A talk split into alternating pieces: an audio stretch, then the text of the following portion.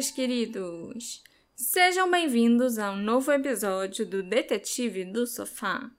Eu sou a Marcela, a host desse podcast. E eu tenho certeza que vocês deviam estar muito ansiosos para esse episódio novo sair, né? Afinal, é a segunda parte de um dos casos mais conhecidos do mundo e dos mais pedidos por vocês também, que é o caso da Madeleine McCann. Sim, e eu acho importante lembrar, né, que o primeira parte você falou de como foi os dias que antecederam o desaparecimento, acho que você falou de como foi a investigação, até a investigação ser encerrada isso, isso. em Portugal, não é?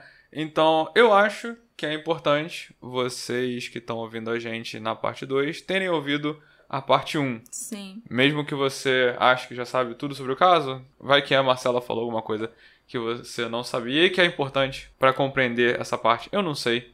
Vamos esperar. É, eu também falei na parte 1 sobre o Gonçalo Amaral, né? Que era o, o chefe da investigação portuguesa e da batalha judicial que ele e os McCann travaram por causa do livro que ele publicou e tudo mais. Uhum. Blá, blá, blá. Mas eu acho que foi isso de, de importante. Era muita coisa, tudo era importante, afinal a gente estava falando da investigação de uma criança desaparecida. Mas é um caso muito famoso e um caso com muita informação a ser contada. Então fica episódios grandes. Mas eu queria lembrar também, em relação ao nosso episódio anterior, ele foi gravado ao vivo em Sim. live, com a participação dos nossos apoiadores, né? No final eu agradeci os que estavam lá. Esse episódio, como eu avisei, vai ser gravado normalmente, entre eu, e a Marcela aqui no cantinho e tal. Mas, se você quiser aproveitar uma próxima gravação ao vivo, se você quiser fazer parte da nossa comunidade de apoiadores do Detetive do Sofá, a essa altura você já sabe o que fazer. Vá lá na Aurelo, faça seu apoiozinho. Eu coloco o link aqui embaixo. Como sempre, eu digo, é muito importante vocês apoiarem quem tiver condição, apoiar quem vocês estão curtindo. Faz muita diferença na vida do criador de conteúdo que você segue. Então considere apoiar a gente, considere apoiar quem você gosta também, porque é muito importante para nós. E só lembrando que sem os nossos apoiadores do sofá, viajei agora. Apoiadores do sofá. É o novo nome de vocês. O nosso podcast seria aquela pessoa que ela precisa caçar. Ela precisa de alimento, ela precisa de pele, mas ela não tem um cão para caçar. Mas ela também não tem um gato para caçar. Ela não tem um pombo para caçar, ela não tem um esquilo para caçar, ela não tem nada para caçar. Então ela simplesmente não caça. Se não fosse nossos apoiadores, a gente não ia caçar nada. Uhum. Ia ficar aí, morrendo uhum. de fome. E sem ter o que se vestir. E os nossos apoiadores são os gatos? Ou os cães? Ou os hamsters, qualquer coisa que a gente queira usar para caçar. Entendeu? Ok, é válido. Eu aceito. É, é importante é, lembrar disso. É, a essa altura, eu acho que cabe um aviso aqui interessante, que um dos motivos iniciais de eu ter falado sobre fazer em duas partes era porque eu sabia já que a Marcela tem. Não, não sei se são opiniões, mas a Marcela tem uma ideia não convencional do caso da Madeline. Uma, uma, uma ideia que não é todo mundo que vê por aí, né? E... Que não é todo mundo que concorda, mas que vê, vê. Sim, sim, tá sim. por aí. Então. Não, mas não é o que você vê na, na mídia, sabe? Não é o que você não, vê no documentário, é. não é o Se que você, você vê. procurar, você Todos os outros podcasts que falam da Madeline não, não abordam as coisas que a Marcela vai falar aqui. Então, o motivo de eu ter falado, que eu de eu ter pedido para ela fazer em duas partes em primeiro lugar, foi fazer um episódio vanilla, um episódio bem neutro, bem contar o que aconteceu, sem entrar muito em, em teorias e, opiniões teorias, e tudo não. mais. Pra galera que, ah, Madeline, legal, ouvir, ouviu, tá ok. Esse episódio aqui já tem coisas mais difíceis de aceitar. Principalmente se você é uma daquelas pessoas que acha que é impossível os pais estarem envolvidos, é impossível uma mãe fazer XYZ, é impossível um pai ter feito XYZ. Então, esse episódio 2, e é por isso que foi dividido inicialmente em parte 1 e parte 2, esse episódio é pra galera que talvez queira obter umas informações que não estão por aí acessíveis. Não tá no documentário, não tá no podcast X, não tá no É, podcast exatamente. Y, entendeu? Então, eu acho que esse aviso é bom avisar no início, porque tem gente que pode começar a ouvir e só ficar puta. Não sei, tipo, não, é impossível. Eu já tenho a É. minha ideia do que aconteceu, isso que você tá falando é tudo besteira. Então, fica esse aviso aí. Se você talvez acha que é impossível as coisas terem acontecido de outro jeito, talvez a parte 1 fica com a parte 1 e tá tudo bem. É. Entendeu? É isso que eu acho. É, é, é verdade. Porque a parte 2 pode não te deixar muito feliz. Eu não tô querendo nem desdenhar da pessoa. Eu realmente acho que tem pessoa que, que é isso, que já tem a sua opinião formada. É um caso muito famoso, é um caso que tá por aí há muito tempo. Existe muita mídia é, Sim. e- falando sobre isso e, e direcionando o que as pessoas devem pensar sobre isso. Uhum. Muita propaganda, eu diria também. Mas mais lá na frente eu vou comentar como aconteceu isso com os cachorros, sabe? Então eu quero dar esse aviso pra não pegar ninguém desprevenido. Esse episódio é o episódio Um pouquinho mais polêmico. um pouquinho mais polêmico, essa é a palavra. Eu ia falar controverso, mas um pouquinho mais polêmico é um jeito. É um eufemismo bom de usar. É. Entendeu? Tem alguma coisa que você quer acrescentar nisso? Não, acho que não. Acho que você fez um bom disclaimer aí. Bom, nesse segundo episódio sobre o caso da Madeleine McCann, eu quero falar para vocês sobre o que aconteceu depois que as investigações foram encerradas em Portugal. Depois também que os arquivos se tornaram públicos, né? A polícia judiciária foi lá e tacou tudo na internet. E que os McCann e o Robert Murat perderam o status de arguídos, ou seja, eles deixaram de ser considerados os principais suspeitos desse caso.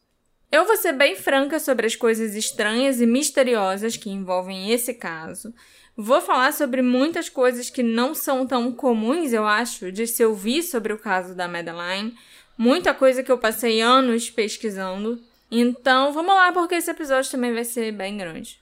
Uma das coisas que sempre me intrigou muito nesse caso foi porque o casal McCann deu um alarme de sequestro e minutos depois já estavam até falando de pedófilos, sabe? E é curioso que a Kate McCann imediatamente tenha presumido que alguém tinha sequestrado a Madeline.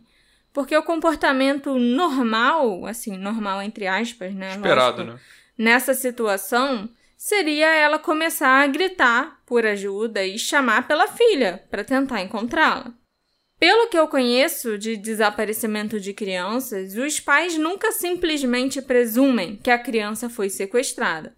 Até porque esse é um pensamento bem doloroso, né? Você vai fazer de tudo para tentar encontrar o seu filho por ali e tal, mas você não vai logo pensar: meu Deus, alguém levou ele embora. Uhum. Quando a polícia militar portuguesa chegou ao local, e eles foram os primeiros ali, ela foi informada que a mãe havia entrado no quarto e visto que a janela estava aberta e a persiana estava quebrada por ter sido forçada pelo lado de fora, e que a Madeleine McCann, de 3 anos, havia sido sequestrada.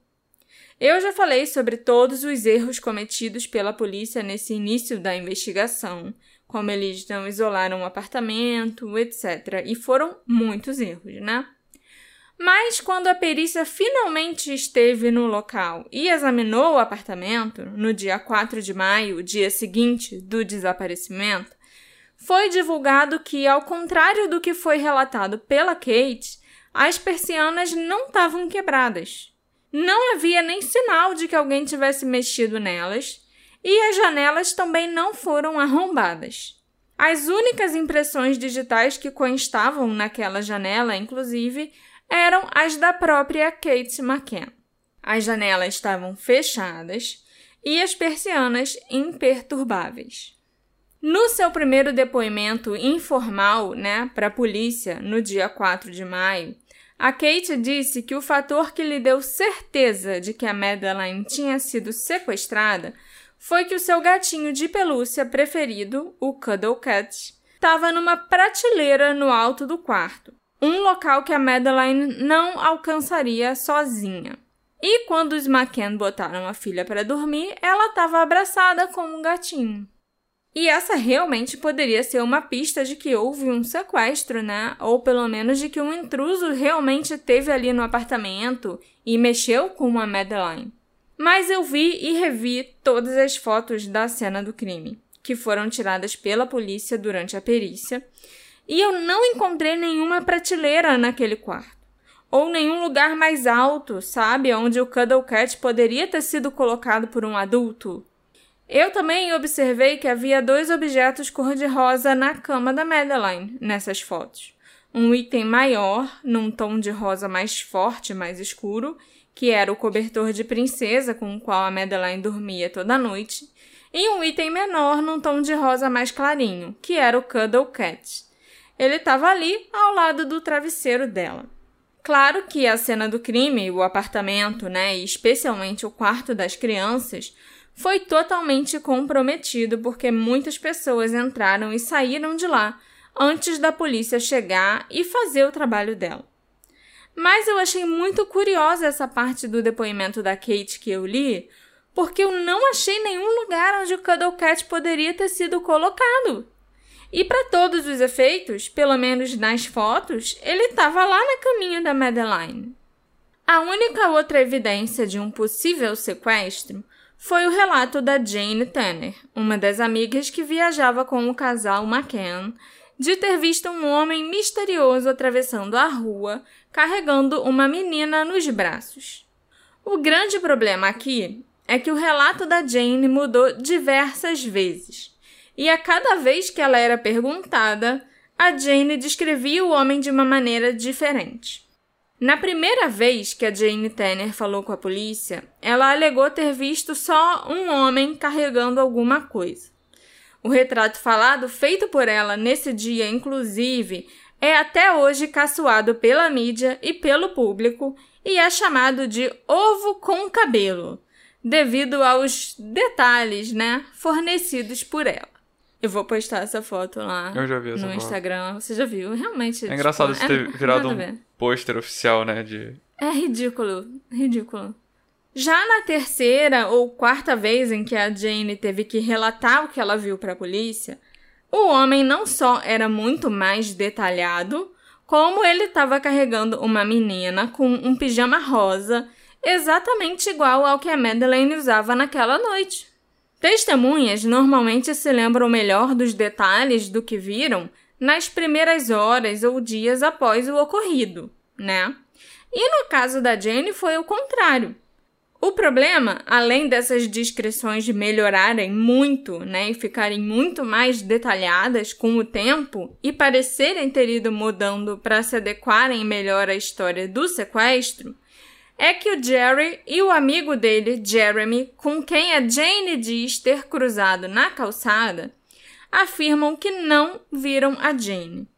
E dizem, inclusive, que eles estavam do lado oposto da calçada, onde a Jane diz ter passado. E ela é a única pessoa que afirma ter visto um homem estranho atravessando a rua, sendo que o Jerry e o Jeremy também o teriam visto se o relato tivesse acontecido da forma que a Jane descreveu. Além das inconsistências e das versões diferentes dadas pela Jane nesse avistamento, tem mais um probleminha.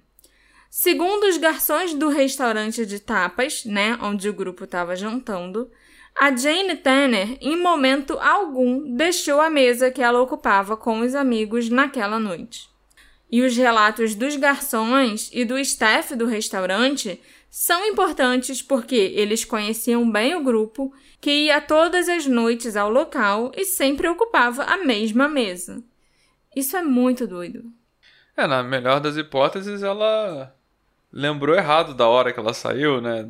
Ou do, dia, que ela, saiu. eu acho mais é, provável. da pessoa que ela viu. E, e com o tempo foi. A memória pode ter sofrido sugestão, aí vai ganhando detalhes, Sim, né? exatamente. Vai saber, né?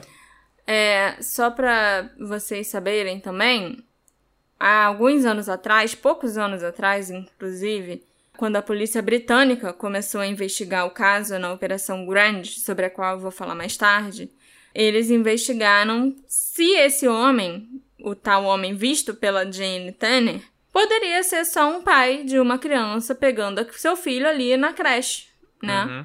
Porque tinha esse serviço de creche também na hora do jantar Ah, a creche do resort, né? a creche do resort. Tinha um serviço de jantar especializado oferecido das sete e meia até as onze e meia da noite para os pais deixarem as crianças e poderem sair para jantar. E só analisando a lista dos, das crianças que estavam ali no resort naquela noite e vendo, né, quem é que tinha ido buscar e tal, conversando com os pais, conseguiram identificar quem era o homem que a Jane Tanner viu. Então ela viu alguém? Ela viu alguém, mas ela não viu na hora que ela falou que ela viu. Uhum. Na verdade, ela viu esse cara mais tarde quando ela tava voltando pra mesa. Ou indo lá depois que a Kate deu o alarme. Ah, sim, sim, sim. Entendeu? Foi um horário bem mais tarde do que ela tinha falado inicialmente. Entendi. E então, assim, realmente, me parece que a Jane. Ou ela tá lembrando errado desse dia que ela viu o Jerry e o Jeremy conversando na rua e tal, confundindo a data. E ela viu esse homem, sim, só que era um homem carregando a própria filha. E ela ouviu quando ela foi lá ajudar a Kate, depois que a Kate veio correndo gritando que tinham sequestrado a Madeline. Uhum. Por mais bizarro que pareça, o ovo com cabelo e os detalhes que ela foi lembrando e tudo mais, e ah meu Deus, ela é a única pessoa que viu o sequestro acontecer. Ela não viu o sequestro acontecer porque era só um homem comum carregando a própria filha.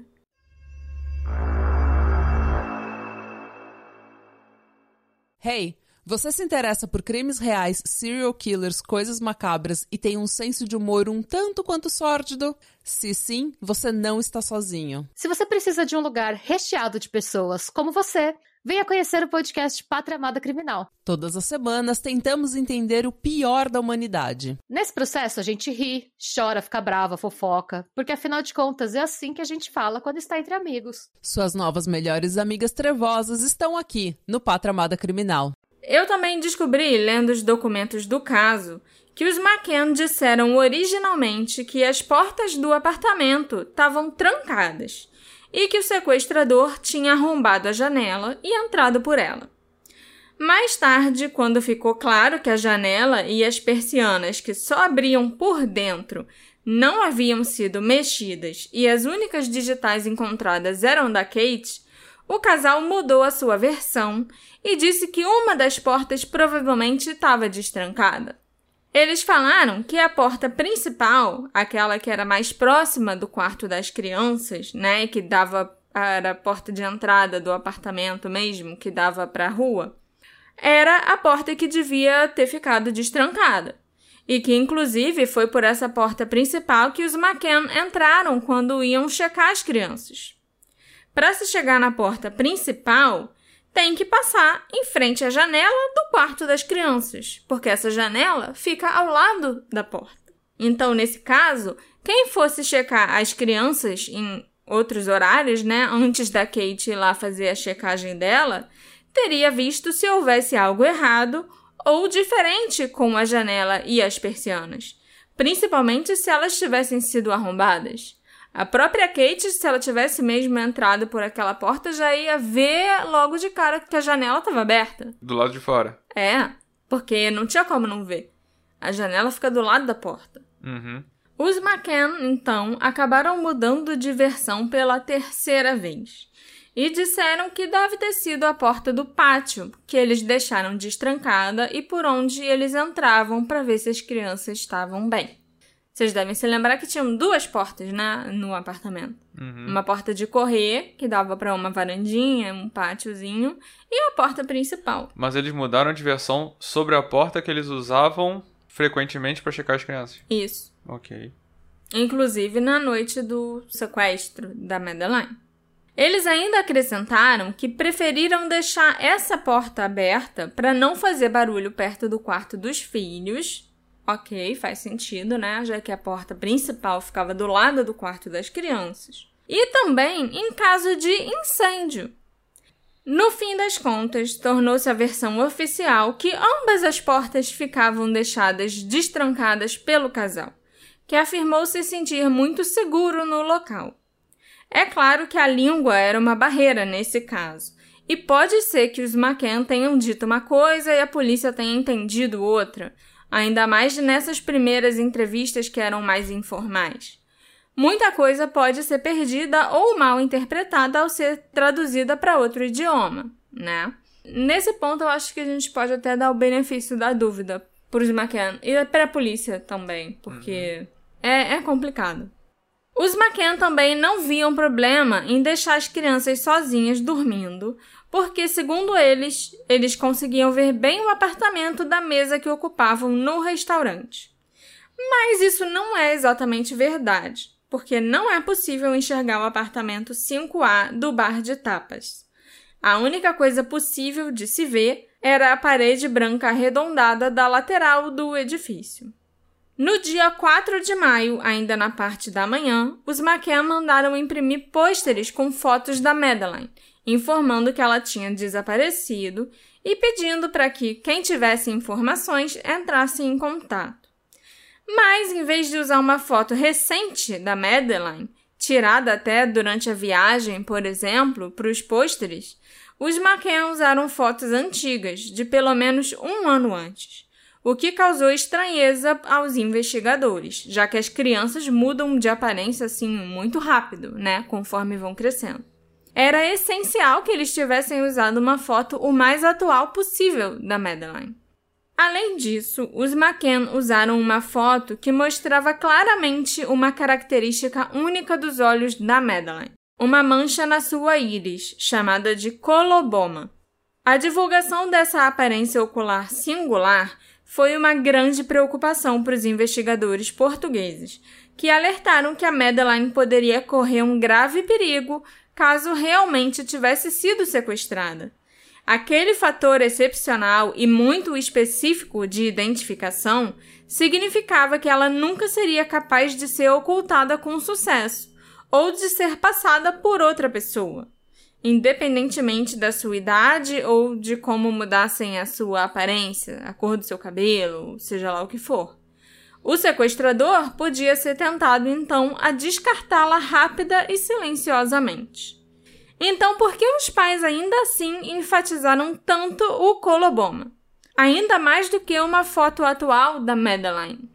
O Gonçalo Amaral afirmou em seu livro que ele conversou pessoalmente com o Jerry McCann e explicou todos os riscos de enfatizar essa característica, além de ter destacado que a revelação do coloboma da Madeline poderia ser a sua sentença de morte.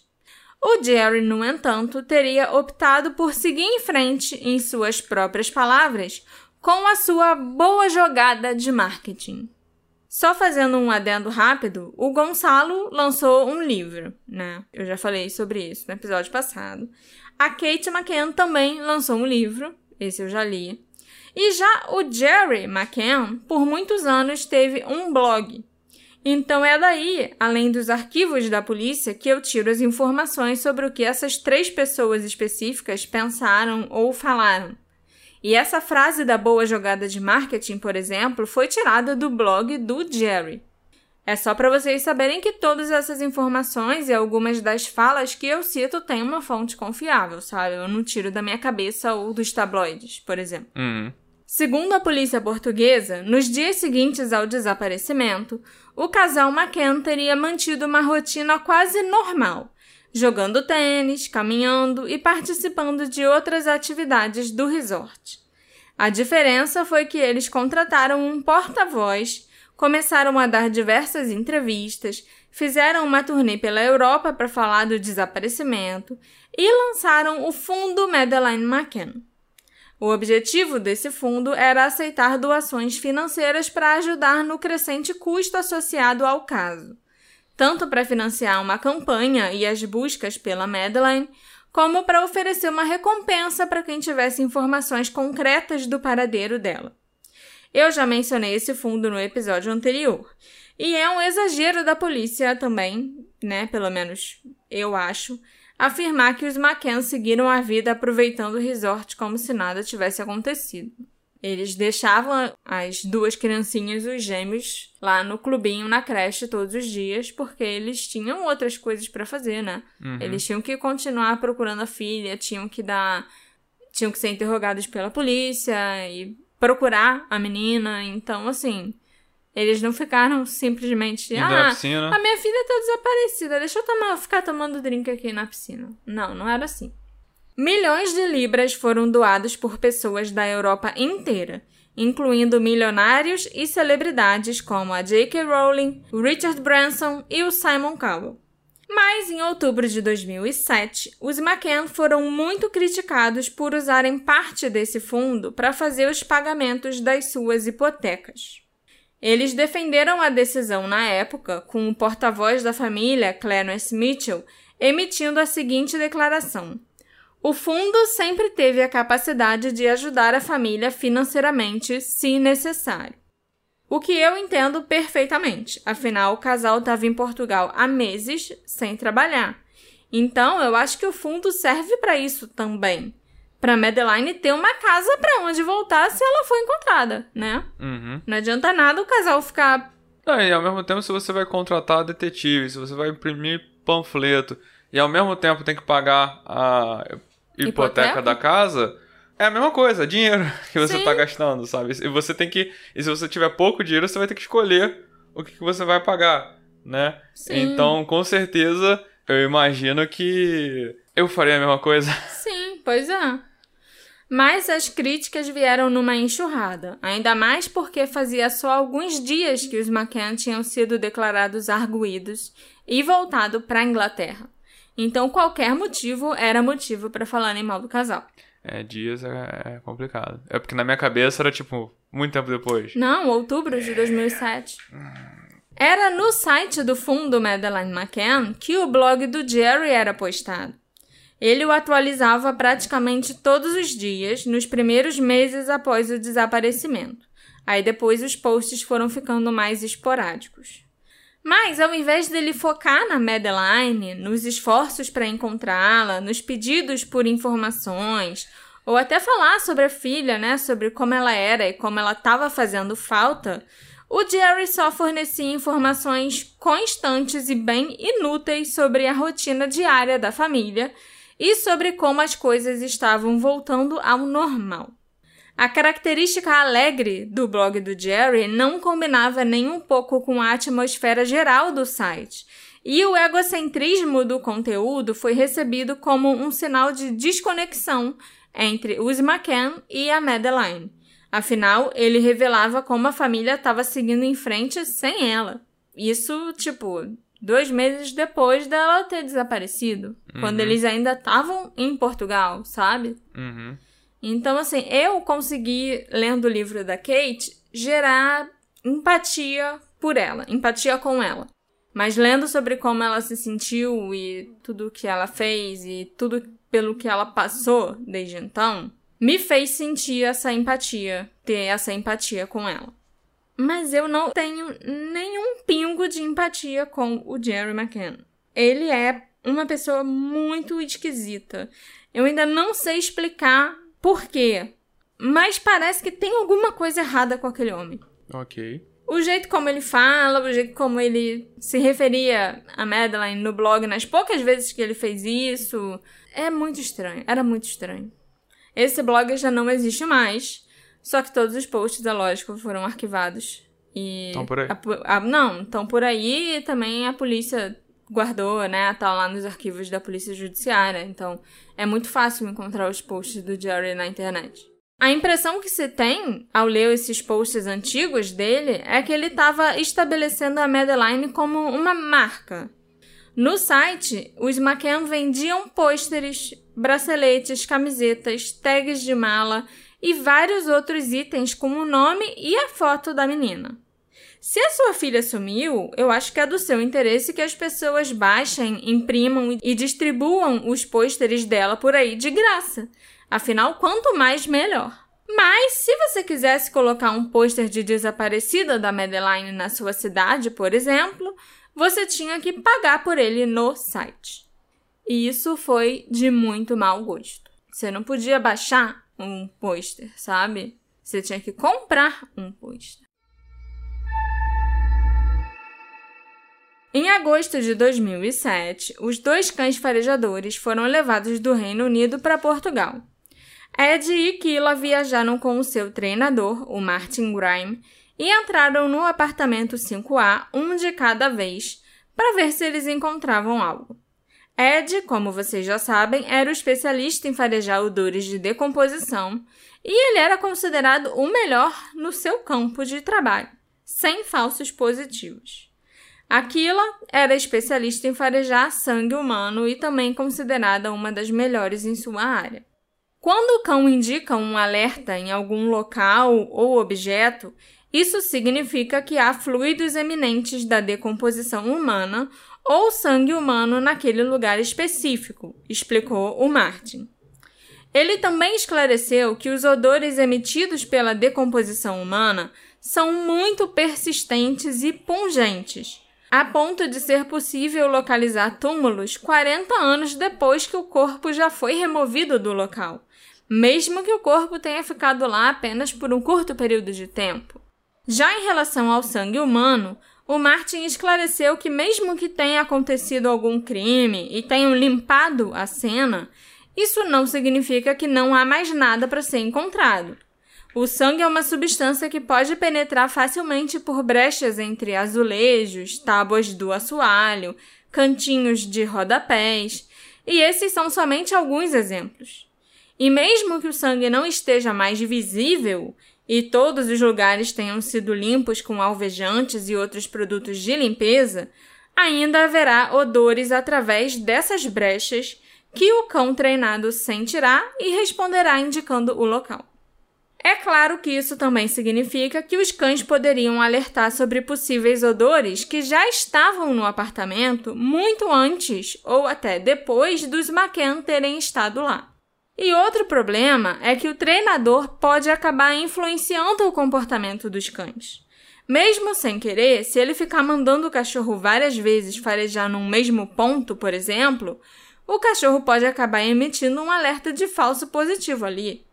Assistindo aos vídeos do Ed e da Kila no apartamento 5A, nesse caso, né? Tem gente que acha que isso pode ter acontecido. Mas eu não tenho uma opinião tão concreta sobre isso, até porque eram dois cães e os dois alertaram em vários pontos, sabe?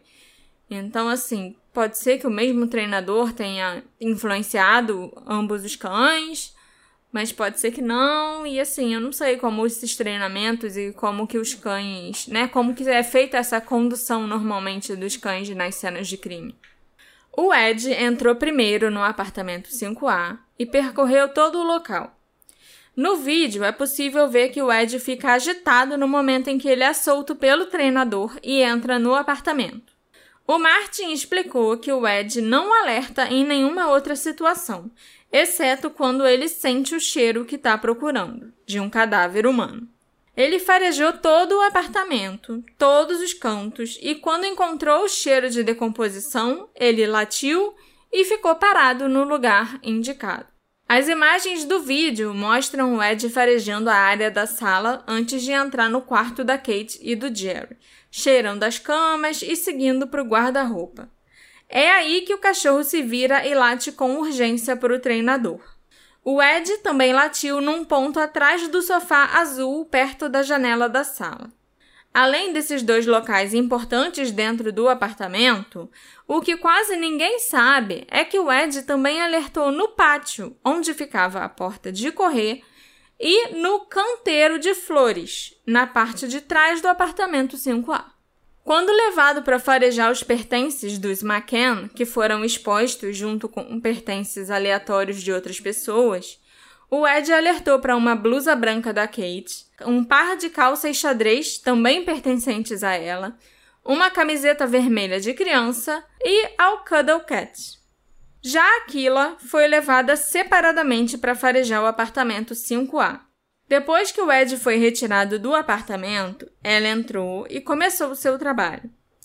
Curiosamente, Aquila também parou, latiu e alertou na mesma área atrás do sofá onde o Ed havia alertado. Aquila também encontrou um quadrado de ladrilho debaixo do sofá onde havia sangue impregnado nas bordas. Esse ladrilho evidenciava o uso de material de limpeza. Farejando os pertences dos McCann, Aquila sinalizou a presença de sangue em algumas roupas da Kate, que foram examinadas em busca de evidências de DNA. Seis dias depois, os dois cães foram levados pela polícia a um estacionamento subterrâneo, onde vários veículos estavam enfileirados. Tanto Ed quanto Kila alertaram quando chegaram ao carro que a Kate e o Jerry alugaram semanas após o desaparecimento da Madeline. Ambos os cães sinalizaram dentro do porta-malas, na porta do motorista e nas chaves do carro. Atrás do sofá, onde o Ed e a Kila sinalizaram, foi encontrado um padrão de respingos de sangue nas paredes. Eu vou botar as fotos no Instagram para vocês verem de onde foram coletadas amostras para tentar extrair e examinar o DNA. E no carro também foi possível descobrir alguns depósitos de DNA humano que foram levados para análise. O resultado vocês já sabem, foi inconclusivo. Poderia sim pertencer a Madeline ou a algum familiar dela. Tinham traços que batiam com o DNA da Madeline, mas aquelas amostras não eram o suficiente para determinar positivamente a quem elas pertenciam, né? Para dizer exatamente quem era o dono daquele DNA. Elas só eram suficientes para excluir possibilidades, entendeu? Uhum. Tem uma parada que eu acho esquisita sobre esse caso específico, que é você falou dos cachorros você falou o quanto o Ed era o melhor no seu ramo, quanto a Kila também era muito boa no que fazia. E eles foram trazidos do Reino Unido. Foram trazidos do Reino Unido, não foi nem um cachorro português, É. né? Que já, já não existe nem confiança na polícia portuguesa. Que dirá no cachorro. Que dirá no cachorro português. Mas aí trouxeram os cachorros do Reino Unido.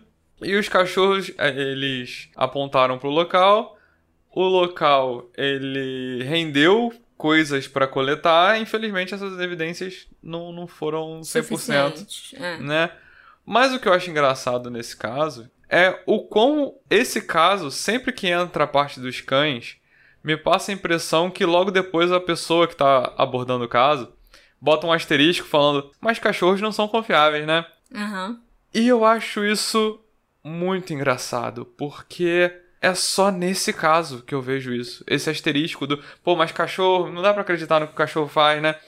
É interessante ver como que, nesse caso específico, a opinião pública se voltou contra os cachorros. Sim. O cachorro cheirou, você não pode confiar no cachorro cheirou. E é uma coisa que só acontece nesse caso. Não Sim. tem um outro caso de- que a gente vê de pessoa desaparecida, aí o cachorro segue o rastro dela e a pessoa fala logo depois, pô, a pessoa seguiu o rastro até aquela casa do aquele vizinho estranho. É, mas é por aí, né? Porque cachorro não pode ser confiável, né? Então fica por isso mesmo. Pois é. Mas no caso da Madeline, é impressionante, sabe? Parece que fizeram uma campanha enorme, assim, difamatória dos cachorros. É, assim, Sabe? parece um- uma teoria da conspiração dizer que fizeram uma campanha, mas eu acho que conseguiram convencer a população para esse caso específico. Em nenhuma outra situação as pessoas pensam cachorros não são confiáveis. Cachorros farejadores, não tô falando o cachorro em geral. Mas se você tá no aeroporto e o cachorro que cheira droga, ele cheira a tua mala, ninguém chega e fala, pô, mas esse cachorro aí, tu vai confiar nesse cachorro mesmo que tem droga na É. minha mala? Não, o cara vai mandar abrir a tua mala e provavelmente vai achar droga ali dentro, Uhum. sabe? E eu tô falando isso porque eu já vi outros podcasts falando sobre isso. Eu lembro uma vez que eu ouvi por curiosidade o Crime Junkie sobre a Madeline e na mesma frase, se eu não me engano, posso estar lembrando errado, mas quase no mesmo fôlego que ela fala que os cachorros alertaram o local. Ah, mas cachorro, né? Sabe como é que é? Não é confiável. É, De- do nada, de graça, e eu fiquei assim, ué, de onde veio isso? Uhum. Sabe? E eu acho isso muito engraçado porque se fosse isso, se fosse cachorros não são confiáveis, nunca eles iam ser usados, nunca ia servir pra nada. Qualquer advogado ia conseguir desmerecer uma, uma apreensão feita por cachorro, Sim. uma prova feita por cachorro. A gente na comunidade de True Crime, eu acho que a gente ia falar igual a gente faz do teste do polígrafo. Aham. Que hoje em dia é meme falar que polígrafo não é confiável, sabe? Não faça teste do polígrafo, polígrafo não é confiável. Eu acho que ia virar meme, que o cachorro não sabe o que tá fazendo. O cachorro é um cachorro, né? Você tá, tá com uma bola e ele vai atrás da bola. Ao mesmo tempo, o, o asterisco de cachorros não são tão confiáveis assim, parece que só se aplica no caso da Madeline. Teve uma vez que eu vi um- uma entrevista de um treinador de cão farejador, eu não lembro se você viu comigo Eu acho que eu vi. que ele tava falando o, como que os cachorros eram treinados, para que, que eles estavam sendo treinados, que estavam sendo treinados até para tentar é, sentir cheiro de gente passando mal, Uhum. de gente com doença. E hoje em dia a gente escuta a história do Sim. cachorro que sente o dono que vai passar mal antes dele passar mal. E como funciona até a questão do treinamento, a questão dos positivos. E, e ele fala, ó, o cachorro que tá treinando, ele às vezes, ele realmente, ele rouba. Ele ativa no local, mas ele não sentiu o cheiro do que eu queria que ele sentisse. Ele sentiu o cheiro do treinador que botou a amostra lá Ah, e não da tá. amostra. Aí ele pode falar que, é, no caso do- de ter mais de um cachorro, o cachorro que alertou, ele não alertou a amostra. Ele sentiu o cheiro do cachorro que teve lá antes e alertou no mesmo lugar. Então, assim, realmente existem essas possibilidades de que o cachorro possa errar e possa até roubar no, no trabalho dele, Aham. sabe? Só que aquilo, quanto a esses cachorros específicos, todo mundo fala que eles eram os melhores no, no trabalho deles. Eu acho que se eles já tiveram esses vícios antes, isso foi perdido no treinamento, foi perdido no, Sim. conforme foi. E bem ou mal, não podemos negar que quando a perícia foi lá onde os cachorros tinham apontado, eles acharam sim material pra coletar. Sim, eles acharam respingos de sangue. Entendeu? Então não é como se eles apontaram pra uma área e não encontraram nada. Quando o cara foi lá e coletar a evidência, o CSI foi lá, realmente achou um material que realmente era DNA e no final realmente era alguma coisa, sabe? Não era o cachorro maluco apontando pra onde ele quis. Então eu acho isso nessa, história específica, e de novo, isso por si só, eu não quero dizer quem fez, quem não fez, o que que é estranho, o que não é estranho. Eu quero só chamar a atenção pro fato de que, para esse caso específico, as pessoas tratam cães farejadores como não tão confiáveis assim. E qualquer outro caso, a gente não necessariamente pensa assim. A gente. Ah, o cachorro apontou ali, pô, esquisito, hein? Estranho, tem que investigar mais esse cara mesmo. Mas era isso que eu queria falar sobre os cachorros. Sim, é verdade. Você tem razão. Todo mundo se pergunta por que os cães teriam alertado no carro, que foi alugado só três semanas após o desaparecimento da menina. A polícia portuguesa acredita que os McCann estavam armazenando o corpo da Madeline em algum local e o moveram para algum lugar permanente após alugarem o carro. Provavelmente numa mala azul do Jerry que sumiu misteriosamente, mas eu vou chegar na mala depois. Tem uma coisa que vocês provavelmente não sabem e que eu não sei exatamente o que significa para esse caso. Mas no blog, o Jerry McCann escreveu que ele descartou a geladeira do apartamento alugado porque a geladeira tinha quebrado. Ele jogou a geladeira antiga num lixão e comprou uma nova para substituir a antiga. Logo que ele fez esse post, todo mundo já comentou quão suspeita era essa atitude.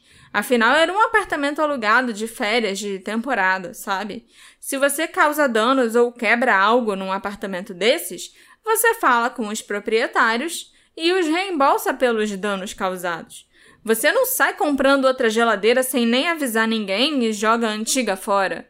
Vai que o defeito era fácil de consertar? Ou então vai que os donos tinham um irmão que era um consertador de geladeira profissional? Ah, vai que ela dava defeito o tempo todo, mas tinha que saber o jeitinho. É, pois é. Depois desses comentários negativos e da suspeita que essa postagem gerou, o Jerry deletou o post do blog e o assessor de imprensa da família negou que tal evento tivesse acontecido. Por sorte, em 2019, eu estava examinando os arquivos da polícia, em especial os depoimentos do David Pine, e vocês vão saber por que o meu interesse por ele mais pra frente. E foi mencionado pelo David que os McCann tiveram problemas com a geladeira do apartamento deles sim, e que eles a substituíram por outra. Será que o corpo da menina estava armazenado na geladeira e a polícia não reparou?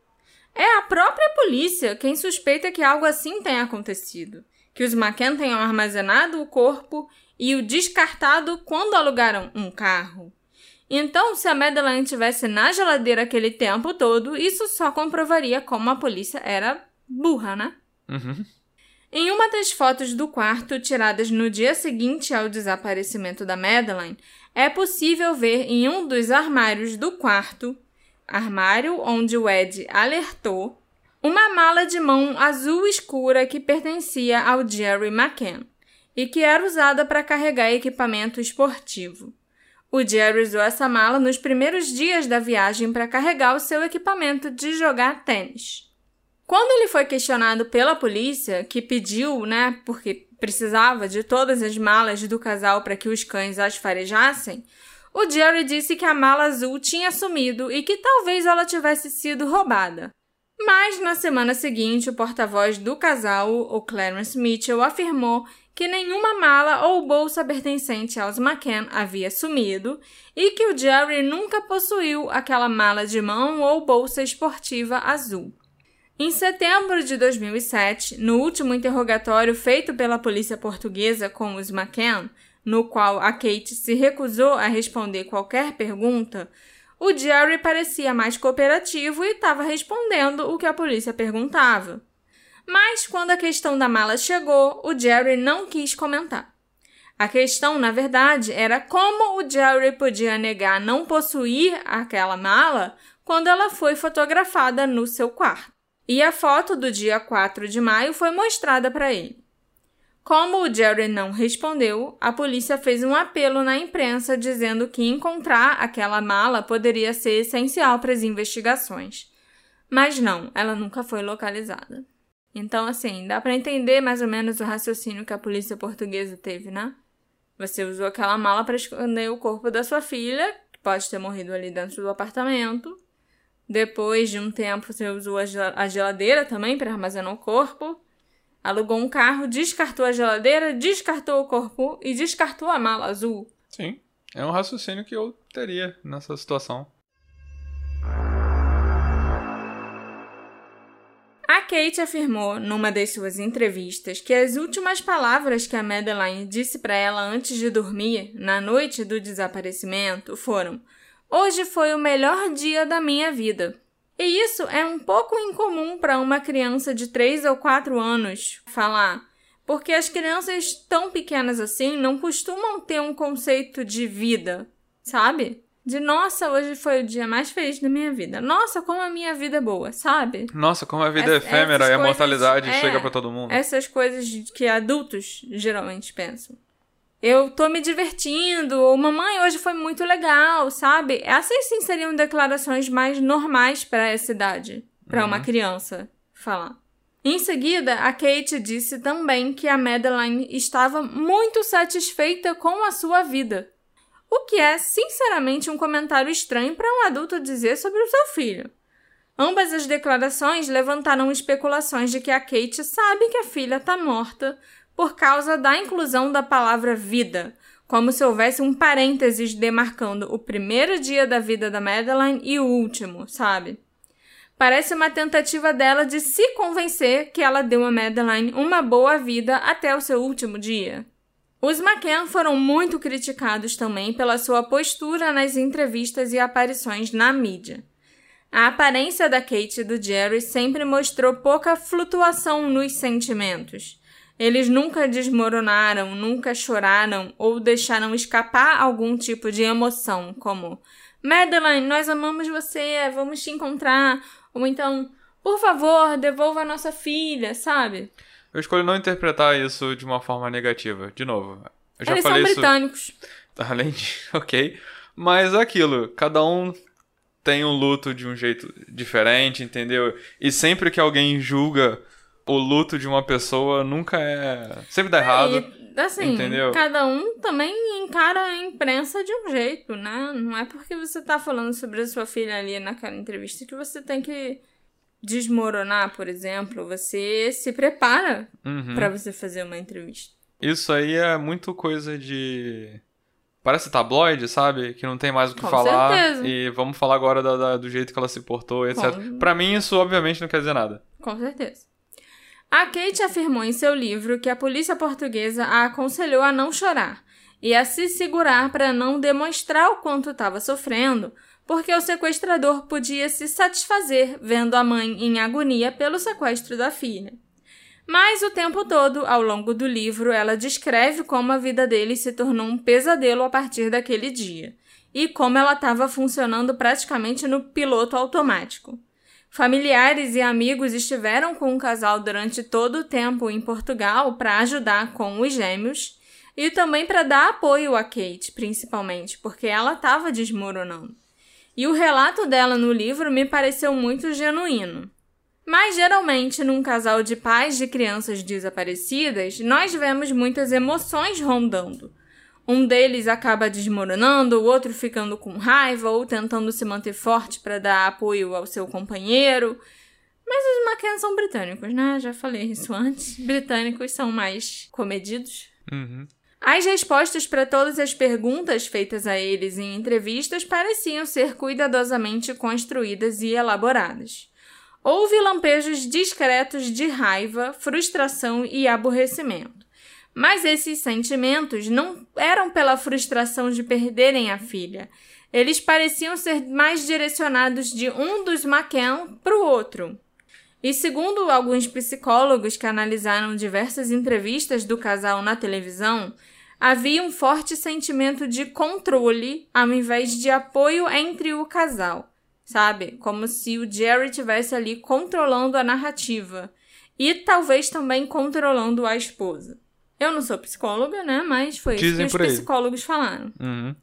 Além dessa análise psicológica comportamental, ainda existem outros fatos e atitudes questionáveis a respeito dos McKenna.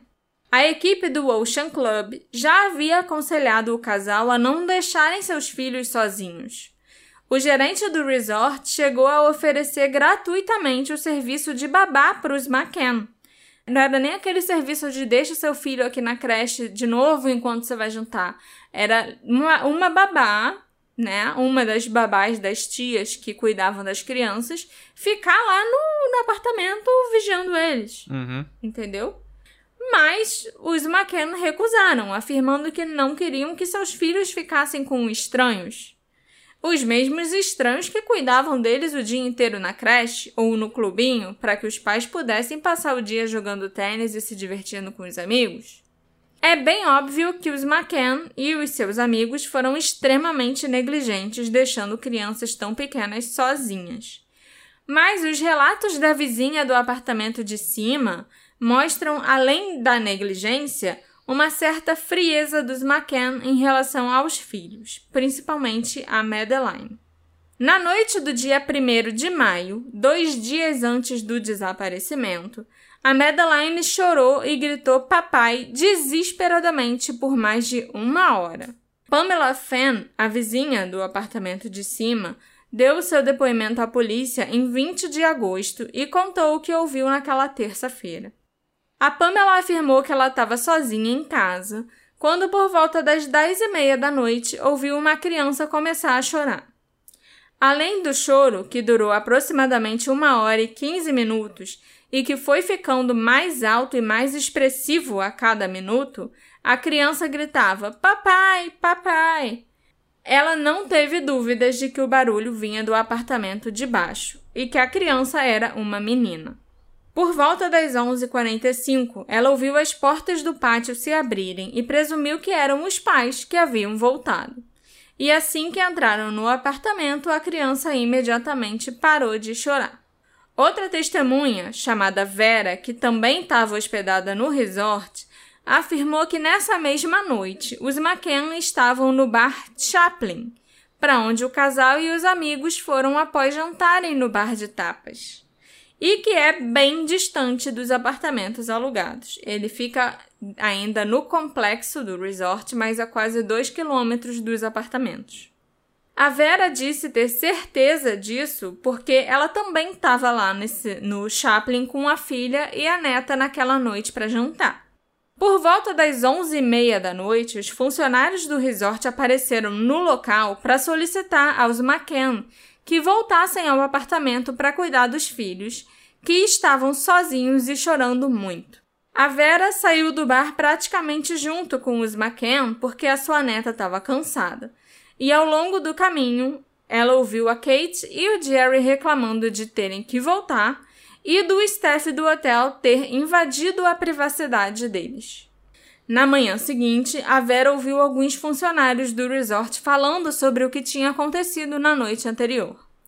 Eles estavam conversando entre si enquanto eu estava na área de recepção esperando minha filha e neta descerem para me encontrarem para o café da manhã, contou ela. A opinião dos funcionários sobre a atitude dos pais de deixar os filhos sozinhos não era lisonjeira, e de acordo com eles, foi por isso que o hotel ofereceu aos McCann a babá gratuitamente nas próximas noites. Babá que eles recusaram. E, se a gente parar para pensar, né? Quando eles estavam tomando café da manhã no dia do desaparecimento da Madeline, na quinta-feira, Uhum. a Madeline perguntou para Kate Eu lembro disso. por que que ela, não- por que que ela não tinha vindo quando ela e o Sean estavam chorando de noite. Sendo que não foi nem ela estava falando da noite de quarta para quinta. E isso aqui, é esse choro todo e o a vizinha incomodada em cima e eles terem sido chamados lá no outro bar a dois quilômetros de distância, aconteceu na noite de terça para quarta. Então não foi nem desse choro que a Madeline estava falando. Porque nesse dia ela chorou e eles vieram, né? Eles chegaram uma hora depois de depois. uma hora e quinze, mas chegaram. Então, assim, o que, que eles estavam fazendo na noite de quarta? Uhum. Porque eles não voltaram quando ela chorou. Pelo menos foi o que ela própria disse. Na terça-feira, dia 1 de maio, o aparelho celular do Jerry McCann ficou em silêncio o dia inteiro. O celular da Kate ativou a antena da Praia da Luz pela primeira vez às 10h16 da manhã. Kate McCann atendeu sua última ligação antes de sair para o bar de tapas às 8h35 e depois deixou o celular no apartamento, como todo o grupo de amigos fazia todas as noites. O celular da Kate foi ativado seis vezes entre 10h16 e 10h27, quando ela voltou ao apartamento 5A depois do jantar e antes do grupo sair novamente para o bar Chaplin, né? Aquele que ficava do outro lado do complexo, onde o Steph foi chamar eles porque os filhos estavam chorando. O tráfego da antena prova que essas chamadas não foram feitas para nenhum dos sete amigos que estavam como casal. A Pamela Fenn, a vizinha de cima, relatou que a Madeline chorou chamando pelo pai entre 10h30 e 11h45. Então, as evidências mostram que a Kate esteve no apartamento 5A minutos antes da Madeline começar a chorar. Porque às 10h27, o celular dela estava sendo usado dentro do apartamento. Terça-feira foi a única noite, exceto, é claro, a quinta-feira, 3 de maio, o dia do desaparecimento, em que um dos McCann ou algum dos seus amigos fez um telefonema após o jantar.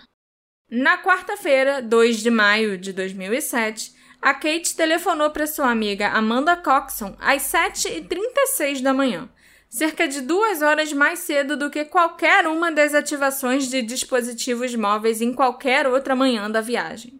A Kate telefonou mais duas vezes para Amanda sem sucesso. A amiga retornou as ligações da Kate às 7h50. Não existe registro de quanto tempo a chamada durou. Mas, curiosamente, o marido da Amanda se chama Paul Whittaker e ele é um patologista químico em Leicester. Patologista químico seria o quê? Era um, um legista que, tipo, fazia as análises de sangue, de, sabe, entendi. urina e coisas assim, né? Uhum. É muito importante que vocês saibam que todos os registros dos celulares da Kate e do Jerry foram excluídos da memória antes deles entregarem os aparelhos à polícia. Os celulares foram resetados para o modo de fábrica. Esses dados sobre as ligações foram obtidos pela polícia através da justiça, junto às companhias telefônicas. Existe uma teoria de que a chamada última foto da Madeline foi tirada vários dias antes, e não no dia 3 de maio, e que os seus pais mudaram a data na câmera como uma maneira de fornecer uma prova de que a Madeline estava viva na quinta-feira. Segundo os McCann, a foto foi tirada na hora do almoço de 3 de maio. O problema é que na hora do almoço da quinta-feira o céu estava nublado e o tempo estava bem frio. E na foto tá um dia ensolarado e lindo. O livro da Kate também traz informações curiosas. Ela escreveu: Na terça-feira à tarde, Jerry e eu decidimos levar as crianças na praia. Para ser sincera, acho que eles ficariam felizes em voltar aos seus clubinhos, mas queríamos fazer algo um pouco diferente com eles, apenas nós cinco. Pegamos emprestado um carrinho duplo no hotel para facilitar a caminhada para o Sean e a Amelie. O clima não estava lá muito bom. Na praia começou a chover. Um pouco de chuva não é algo que incomoda um escocês como o Jerry, mas o Sean e a Amelie não gostaram da sensação da areia molhada e insistiram, como crianças de dois anos, em serem carregados nos carrinhos. Antes de subir a estrada, paramos numa loja na esquina da Rua da Praia e Avenida dos Pescadores, porque o Jerry precisava de um par de óculos de sol. Vocês devem estar se perguntando qual a relevância de todos esses detalhes minuciosos para alguma coisa. Eles chegaram no sábado, os McKenna chegaram lá no resort no sábado, e o dia estava claro e super ensolarado com poucas nuvens. No domingo também estava um dia claro, ensolarado e o horizonte estava com um céu azul brilhante. Segunda-feira estava nublado. Terça-feira, a Kate, a própria Kate, admite que choveu e o clima ficou bem ruim. Mas o Jerry precisava de óculos escuros exatamente nesse dia. A última foto da Madeline mostra o Jerry usando um par de óculos de sol. Nós sabemos que a foto pode ter sido tirada antes do dia em que eles reivindicam por causa do tempo ruim que durou até a sexta-feira, dia 4 de maio. Então, será que a Kate estava tentando ressaltar que o Jerry não tinha óculos de sol até a terça-feira? E que, portanto, a foto não podia ter sido tirada nos dois dias anteriores, os dias em que realmente fez sol? Por que, que o Jerry não levou óculos de sol para uma viagem para a praia?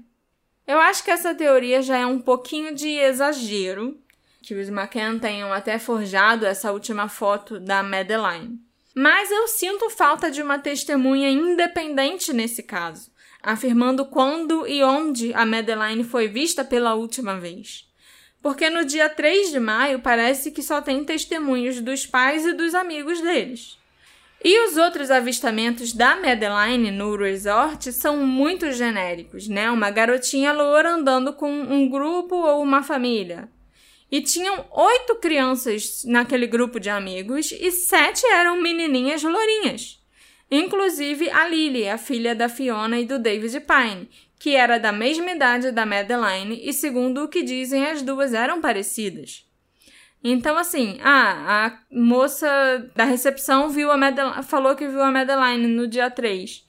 Mas será que ela viu mesmo? Ou ela viu um bando de menininha loura passando e presumiu que ela viu a Madeline? Uhum. Eu não acho que ela tenha morrido no início da semana, como uma porrada de gente na internet acha. Eu acho que talvez tenha acontecido alguma coisa na própria quinta-feira, só que bem mais cedo do que foi relatado. Uhum. Ou então, talvez até na noite de quarta para quinta, sabe? E aí, por isso, toda essa. Por isso que ninguém vê ela. É, por isso que ninguém. Não tem uma, uma confirmação de onde ela tava. Eu acho que tem muita coisa esquisita nessa história toda, mas eu não consigo identificar exatamente o que. O fato da Kate ter ligado pra amiga que o marido era patologista, forense, né? O fato da de todas as crianças, das, de todas as menininhas serem iguais, o fato de nenhuma outra pessoa confirmar onde e quando viu a Madeline, A foto que tava clara. a foto que estava clara, quando o dia na verdade estava nublado, eles terem apagado todos os registros do celular, que até hoje nem a polícia entendeu o motivo para eles terem feito isso, Uhum. sabe? Porque é fácil, você vai pedir uma cópia na, justiça. na operadora, Ah. né? Mas será que tinha alguma outra coisa no celular que eles queriam esconder? A gente não tem como saber, entendeu? É muito, tudo muito estranho. Outra questão que levanta suspeita para quem acredita que os McCann são culpados é uma foto do pijama da Madeline que rodou o mundo. A imagem em questão foi divulgada para a mídia mundial no fim da tarde de 10 de maio de 2007, após uma conferência de imprensa naquele dia. A mídia presumiu de início que, já que foi a polícia judiciária que divulgou a foto, a própria polícia judiciária devia ter conseguido um pijama igual ao que a Madeline usava quando foi sequestrada e tirou a foto, né?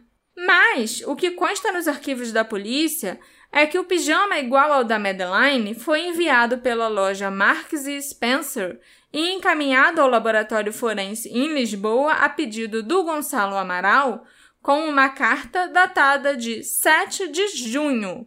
Então, esse pijama não pode ser o pijama cuja fotografia foi divulgada em 10 de maio, quase um mês antes. Esse pijama era o pijama que a Madalena devia estar usando quando sumiu. É, um pijama igual, né? Que a loja enviou para a pedido da polícia, enviou lá para Portugal. Mas isso aconteceu em 7 de junho, então como é que 10 de maio já tinha a foto do pijama rodando por aí? Uhum.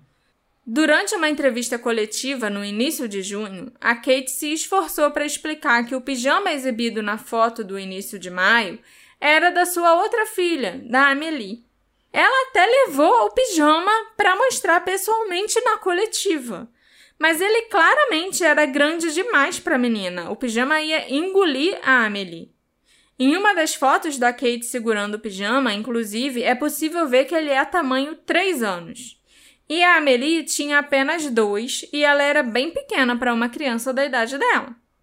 A Madeline sim tinha três anos, ela faria quatro alguns dias depois de desaparecer.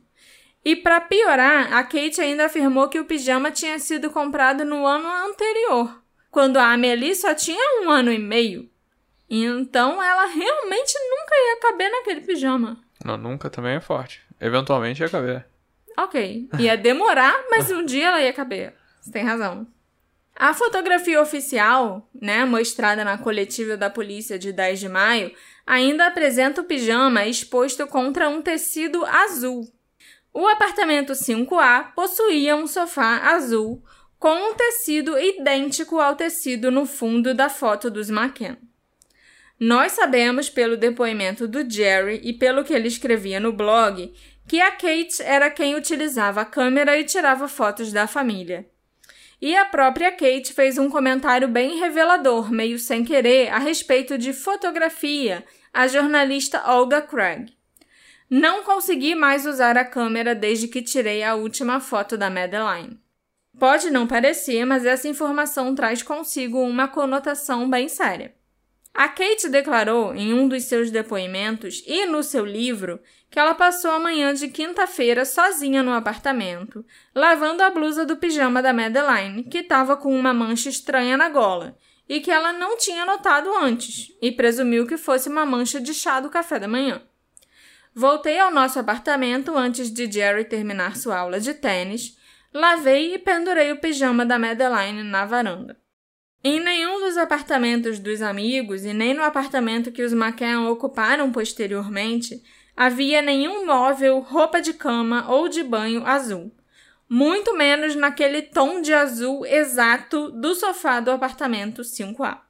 Sem contar que a partir da tarde de 3 de maio, quando supostamente a última foto da Madeline com o pai e a irmã foi tirada, a Kate não conseguiu mais usar a câmera como ela própria disse na entrevista. E a Madeline foi dada como desaparecida perto das 10 horas daquela noite. E eu ainda não falei a parte mais comprometedora a respeito do pijama. O John McCann, o irmão mais velho do Jerry, foi uma das primeiras pessoas a ir para a Praia da Luz dar apoio à família. Em uma entrevista alguns dias depois que ele chegou, ele comentou sobre como a família estava apreensiva, esperando por notícias, e que foi terrível tentar explicar aos gêmeos pequenos por que a irmã mais velha não estava mais lá. Isso foi terrível para eles. A Kate vestiu a Amelie com o pijama da irmã e a bebê disse: Pijamas da Mad. Onde está a Mad? Mas ela é jovem demais para entender. E como poderíamos explicar? Tudo o que sabemos é que Madeline precisa da sua ajuda. Ela nos ama e nós a amamos. É hora dela voltar para casa. O John McCann afirmou que o pijama da Madeline ainda estava no apartamento. Pode até ser que a Kate tenha levado mais de um pijama na mala para Madeline usar na viagem, é claro. Mas por que ela se daria ao trabalho de lavar a blusa de um pijama no meio das férias se ela tivesse outro pijama na mala para a filha usar? Ainda mais dois pijamas iguais e do mesmo tamanho? Se o pijama ainda estava na casa, a versão oficial é que a Madeline foi sequestrada de pijama?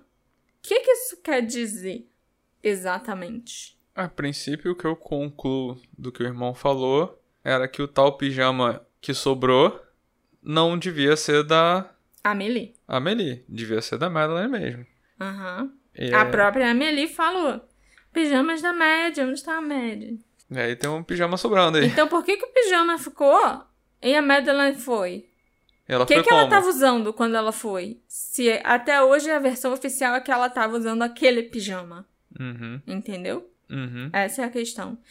E por que, que a Kate tirou a foto do pijama no sofá azul do apartamento 5A? Eu entendo que, ah, vamos mostrar uma foto pra polícia do pijama que ela tava usando. Mas aí, como você explica o fato de você ter tirado a foto talvez antes dela ter desaparecido? Por que você tiraria a foto de um pijama qualquer? Pouco antes das 22 horas da noite de 3 de maio, a família Smith da Irlanda estava num restaurante jantando na beira da praia e viu um homem carregando uma criança nos braços. O homem desviou os olhos para sinalizar que não desejava nenhum tipo de contato. Quando ficaram sabendo do sequestro da menina na praia, a família procurou a polícia e relatou exatamente o que eles viram. Eu mencionei esse avistamento para vocês no primeiro episódio. Quatro meses depois, a família Smith estava em casa assistindo TV. Eles viram a família McCann retornando ao Reino Unido e observaram o Jerry deixando o avião e atravessando a pista com o Sean nos braços. Martin Smith ficou chocado. Ele reconheceu o estilo de andar e a maneira como a criança estava sendo segurada contra o ombro do Jerry. Era exatamente como o homem que ele viu nas ruas da Praia da Luz quatro meses antes. Ele ligou para a polícia imediatamente e deu essa informação, e disse ter cerca de 80% de certeza que aquele era o homem que ele viu. Mas o Martin Smith nunca foi chamado para dar um depoimento formal e essa pista nunca foi devidamente investigada. Os avistamentos da família Smith foram completamente ignorados pelos McCann e seus detetives particulares desde o primeiro dia. Mas não deveriam, afinal, os Smiths são testemunhas independentes cujas descrições do homem que eles viram nunca mudaram. Sem contar que o avistamento ocorreu apenas alguns minutos antes da Kate dar o alarme e a apenas 250 metros do apartamento 5A. Vários membros da família testemunharam esse homem carregando uma criança. Além disso, a área geral e horário dos avistamentos feitos pela família podem ser corroborados por um recibo de restaurante daquela noite. A descrição geral do homem se parece sim com o Jerry McCann, e a descrição da criança corresponde a Madeline. Esse avistamento nunca deveria ter sido ignorado, afinal foram várias pessoas que o testemunharam e que possuíam uma riqueza de detalhes incrível. Poderia ser aquele homem, o Jerry McCann, carregando uma Madeline desacordada ou morta? Mas até a polícia portuguesa não correu atrás disso. Chegou a correr, só que, tipo, depois que eles viram e no dia seguinte ficaram sabendo do sequestro, eles procuraram a polícia deram de seu depoimento. Uhum. E falaram que eles viram. Não, mas quando o cara se tocou que era. Não, Que quando, não, quando o cara se tocou, ele ligou, ele era da Irlanda, ele ligou pra polícia, pra Scotland Yard pra dar informação. Uhum. Então, no caso, quem teria que investigar e passar as- essa informação para a polícia portuguesa eram os britânicos. Uhum. Coisa que eles não fizeram. Ah, eles entendi. nunca passaram essa informação para os portugueses. Que o Martin Smith tinha reconhecido o Jerry, Uhum. mais ou menos, né? Quanto tempo o Jerry demorou para voltar à mesa quando ele foi verificar as crianças?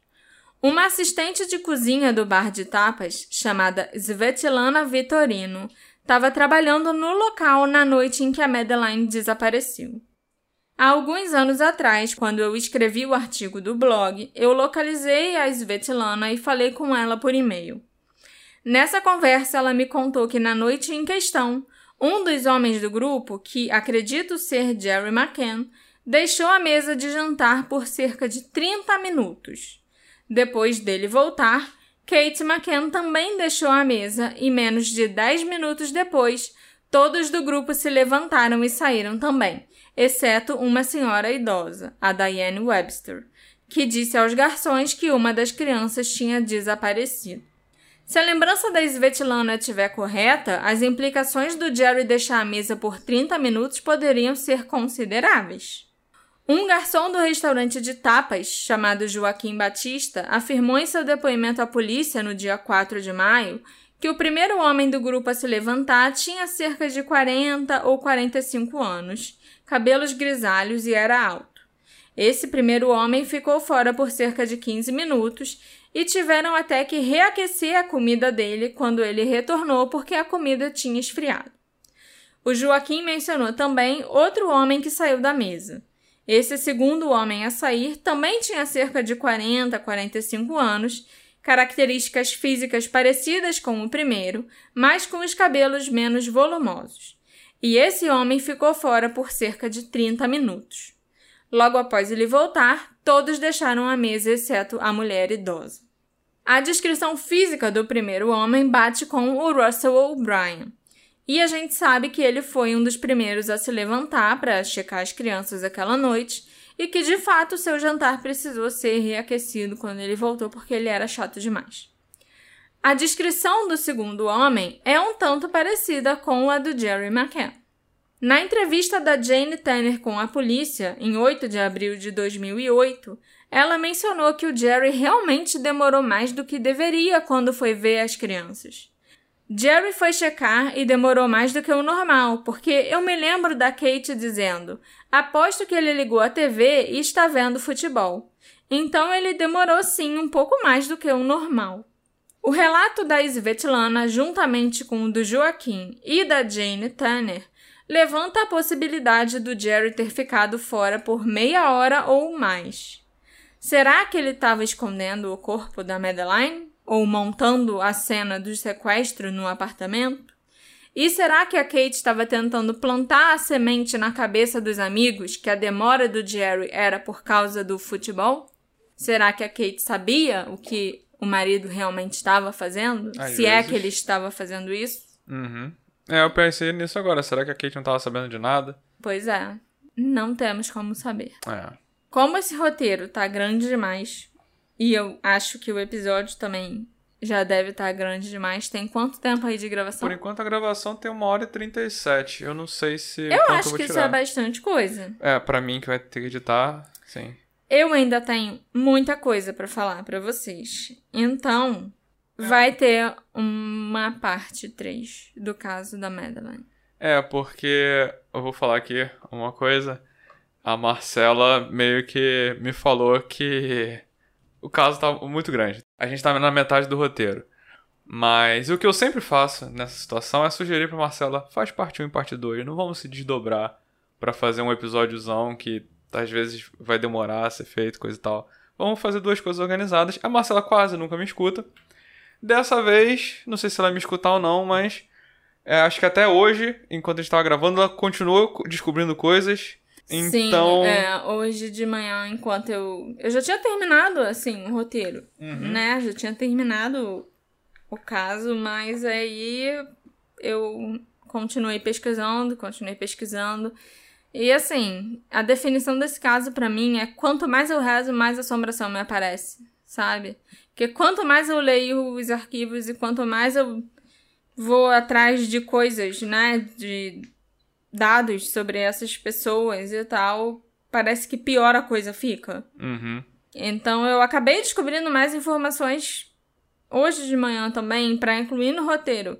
Roteiro esse que já estava com 21 páginas Uhum. da parte 2. Chegou num ponto que não tem condição, eu não consigo fazer. É melhor fazer direito do que fazer Mal um feito. mal feito. Sim, entendeu? sim.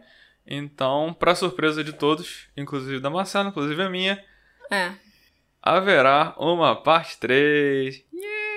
sim, haverá uma parte 3. E tem mais coisa pra ser dita, né? Bastante. E eu acho que são coisas bem, bem importantes, inclusive. Quer finalizar então? Como que eu finalizo? Ah, então é isso, gente. Eu, Eu não tava preparada, sabe, pra, pra finalizar assim.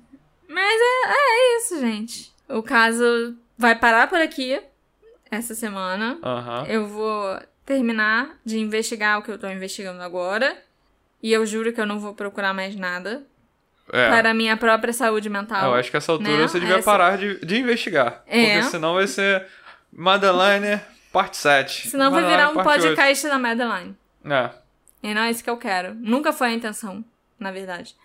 A parte 3, semana que vem, vai ser a última. Se Deus quiser. É isso. Obrigada pela paciência de vocês de novo, porque eu sei que esse episódio também ficou bem grande. A gente se encontra na semana que vem para finalizar o caso da Madeline McCann. Ok. A gente se encontra na semana que vem. Semana que vem. Tchau, tchau. Tchau, tchau.